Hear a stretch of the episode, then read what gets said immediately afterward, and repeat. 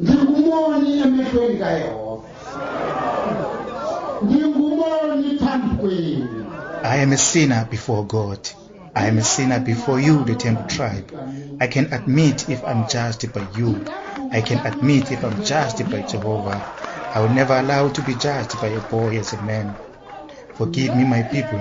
I'm not used to be humble. I'm not gifted when it comes to pleasing people.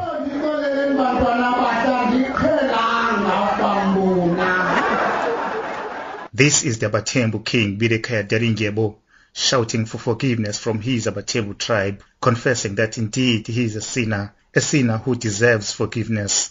However, one of his victims, Mbuzeni Makwenkwana, whose house was tossed by King Buyelekhaya, says he will never forgive him because the sentence is not enough. eh mna ndinawuxola ngokubanjwa I will never forgive King Buyelekhaya Dalindyebo for this 12-year term against the king. I was expecting something like 30 years, but because the law is biased to other people here in South Africa, the fact that his father is King Sabata Dalindyebo seemed to have played a role to this lenient sentence. So some people are just the darling of the justice system here. Abatekethiswa emthethweni A 78-year-old Goto Wofa went to his son's grave, who was killed during the torture, and spiritually communicated with him, reporting back about the latest developments regarding the king. hayi ke sazise umntanam thangana We are here today to inform you about the developments of the case, where you were murdered for apparently no reason. I'm heard that you died as a dog, so as a family we are happy that at least the king would finally serve his sentence.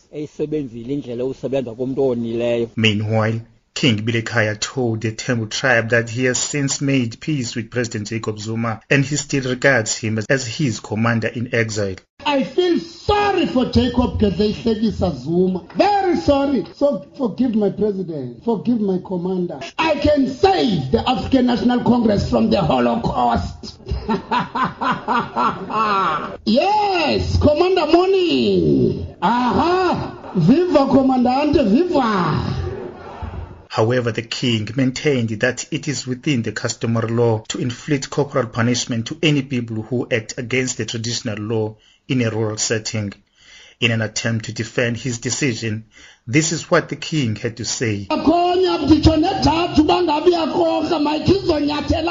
I am His Majesty here. This is my jurisdiction. No one can tamper with my powers.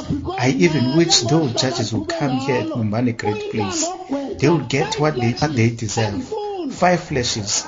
Because what they have done to me has shown no mercy to me. So they deserve the same also. Five flashes. I have no respect for the judges here. And no judge is above the customary law in a traditional court. yes Meanwhile, Justice Department spokesperson Mtunzi Maka says, in terms of the Correctional Services Act, no one receives preferential treatment. Mhaga says no submission has been made for the presidential pardon to the Department of Justice so far. In terms of the Correctional Services Act, there is sentence plan for every inmate and depending on the category that he falls under. So there will never be any special treatment for anyone who comes to our correctional centers. I am not aware if there has been a submission or application made for presidential pardon. Presidential pardon is an executive decision that is made by the president upon um, submission of such an application with a recommendation from the Minister of Justice. So the first point of call is the submission of that application to the Minister of Justice. However, there's nothing preventing any person who has been convicted from making such an application before that person starts uh, serving his or her sentence. The Abatembu traditional leaders and all the people of the Tembu land have been called at Bumbane Great Place. They are expected to be briefed about the latest developments ahead of King Buyelekhaya's deadline to submit himself to the Wellington prison. I'm Nkululeko Nyembezi, Mthatha, in the Eastern Cape.